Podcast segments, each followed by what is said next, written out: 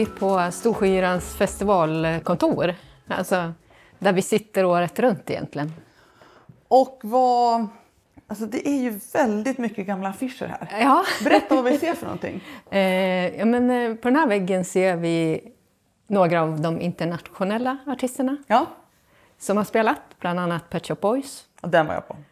Darkness och Clarence Clemons var jag här själv. Då. Just det. Han från E Street Band. Och så var det den jag missade, Lady Gaga. Lady Gaga, The Fame Ball Tour, som kom till Östersund 2009. Det var stort. Ja. Hur mycket folk kommer det på Storsyran? Och den som inte känner till Storsyran, vad är det för någonting? Eh, Storskyran är ju en musikfestival Ja. som hålls i Östersund och har traditioner sedan 83. Men egentligen Storskyran är ju eh, ännu äldre, från 63 Just det. med aner. Så. Men det är en stor eh, nationell och internationell festival med många besökare. Eh, Det är ungefär mellan 40 och 45 000 som besöker festivalkvällarna. Och då ska man tänka att Östersunds kommun har typ 65 000 Ja. invånare. Så att eh, det är ju många då på Ja. väldigt liten yta. Ja, men precis. Nej, men vi har också väldigt stor del tillresande. Det är ungefär 40 procent som inte är från länet. Hur många kommer utomlands ifrån? Det har varierat, eh, men ungefär kanske mellan 6 och 10 procent beroende på vilka artister vi har. Och, eh, och sen har vi haft en tradition, eh, vi har väldigt, har i alla fall haft eh, ganska mycket norrmän såklart eftersom vi har den kopplingen mellan Jämtland precis. och Norge. Och Yran är ju, som man kort säger, är ju en till stor skillnad från många andra festivaler en helt privat festival. Ja. Det är inte staden som äger den som det är så många stadsfester gör, utan det Nej. är ett eget. Det är ett privat bolag. Det har varit sedan 1983. Ja. Eh, och eh, vi startade ju samtidigt som Hultsfred egentligen. Ja. Eh, och då var det väl väldigt många mindre orter som startade ur ett föreningsliv liv egentligen.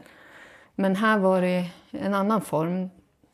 Och eh, det var några som återvände till Östersund som hade varit i Stockholm och Uppsala och plugga.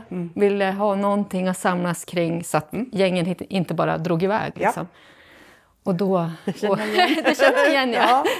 Ja. ja. Vad är den äldsta affischen här? Oh, ja, det kan vara kanske i köket. Eh, kraftverk, nej. Det här, 83. Den första Ja, liksom. Ja. Och eh, man har faktiskt alltid gjort så. De flesta festivaler har ju liksom en affisch som visar vilka artister ska spela på. Men vi har alltid jobbat med eh, lokala konstnärer och så har de fått gjort en separat affisch som är liksom egentligen bara datum och sen har man fått konstnärlig frihet. Just.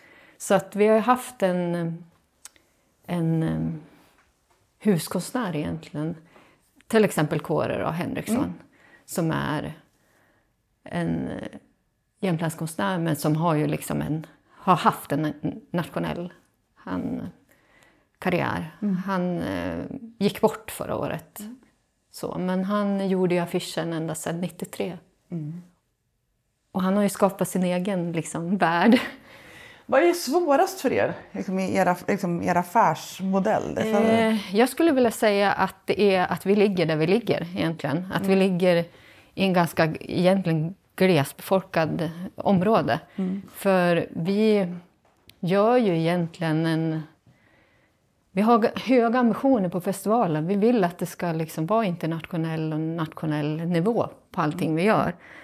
Men befolkningsunderlaget är ju mindre än, än att man skulle göra festival i Stockholm, Göteborg eller... Och urbaniseringen den har ju tagit rätt hårt egentligen på, på liksom hela musikbranschen.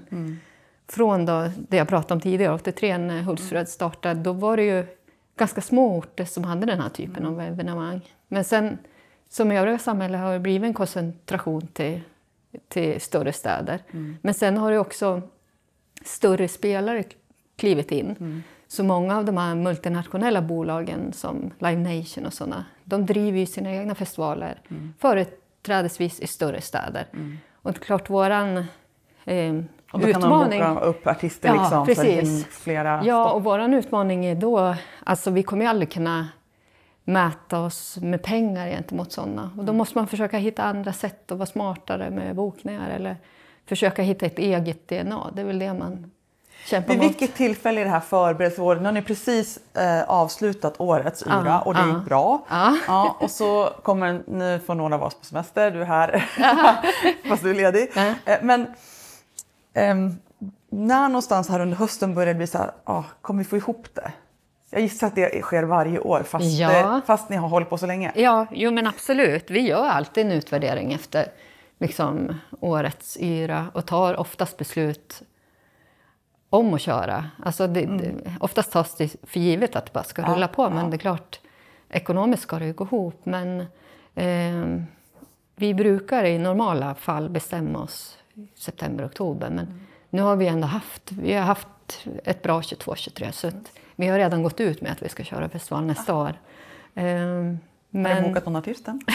det, ja, alltså, Du behöver inte säga vilken, för det, det släpps ju väldigt Nej, men det, hemligt. det är men, lite intressant för att oftast eh, det blir ju, ska man ha de internationella artisterna så Mm. det kan ju vara av 150 bud man lägger så kanske det är ett, två som går in på slutet för att det är en sån process. Alltså Mm. Ja. de ska vara i Europa exakt vid den här tidpunkten. De ska kunna få till logistiken med andra länder och liksom så att egentligen när, när folk står kanske tittar på årets artister, Mm. då har vi redan börjat lagt bud på nästa års program. Mm. Så att det är ju ganska lång framförhållning, vilket jag tror inte så många vet. att det, det, det tar tid liksom. Mm. Det, hur gör man för att gå vinnande ur en sån här budstrid? Alltså vad, Ja. Eller är, är det bara pengar eller är det kontakter? Vad, liksom, Alltså, det? jo, men, det är klart, pengar är en del, men inte allt egentligen. För att, eh, som jag sa, oftast så ska man ju hitta ett tillfälle. Man kanske ska vara i Europa då, Ja. låt säga de två sista veckorna i juli, var vi ligger. Och då kan man ju också ibland ha tur att man liksom hamnar mitt i en routing. Att ja, men vi är i Finland och sen ska vi kanske vara i Danmark och vad finns däremellan och så. Men ibland kan det ju vara tvärtom, att vi har verkligen varit med i budstriden och så kanske de bygger en turné eh, runt våra datum. Ja. Så. Men det är oftast väldigt svårt att få artister som är ute i början juni och helt plötsligt göra bara en one-off. Ja. Det, det, det är dyrt men också väldigt liten chans att det skulle vara så. Så vi får ju ofta så här, varför bokar ni inte det här? Det är ju ute i juni. Ja, men ska de bo på campingen i Lita i en månad? Ja. För övrigt, eh, mitt första företag var just Campingen Elite. Ja, det var det. Som jag drev med några tjejkompisar på somrarna. Mm. Ah, trevligt. Men om vi ska tillbaka till, till Gaga som ju var intressant. För det är ju också ett av era signum Ja. eh, som inte så många heller känner till om man inte liksom, är från Östersund. Det är ju att ni är väldigt duktiga på att hitta artister innan de slår igenom jättemycket. Mm. Vad var liksom, när ni fick Gaga, hur känd var hon då? Nej, men hon var, hon var inte... Eller hon var känd i klubbvärlden i USA och hade börjat röra på sig väldigt mycket i Europa. Men hon... Eh, hon var ju inte så känd i Sverige, men däremot från det vi hade bokat tills vi gick ut med det så hade det ju växt otroligt mycket. Och sen när hon väl stod på torget, Ja. då var det ju gigantiskt stort. Men jag menar, när vi bokade, vi bokade alltså för scen två, alltså Ja. inte vår största scen. Nej. Och Det det var, det var Gaga och så var det en DJ och två dansare som skulle komma egentligen. Men det vi var lite bra, apropå det här med att man ibland inte kan tävla med liksom muskler och pengar. Men det var så att just det här året då var alla festivaler så himla fokade på rockmusik och män med gitarr och det var budkrig på The Killers och du vet. Och då sa vi så här, men vänta nu, vi måste titta på något annat. Vad, vad skulle vi kunna utveckla? Ja. Och då eh, kom Gaga upp Ja. på något sätt för att hon särskilde sig, det var en annan typ av musik. Det var liksom, så det var lite så vi började. Och vi hade också läst ganska mycket i media från USA att hon var på gång och det var liksom så här.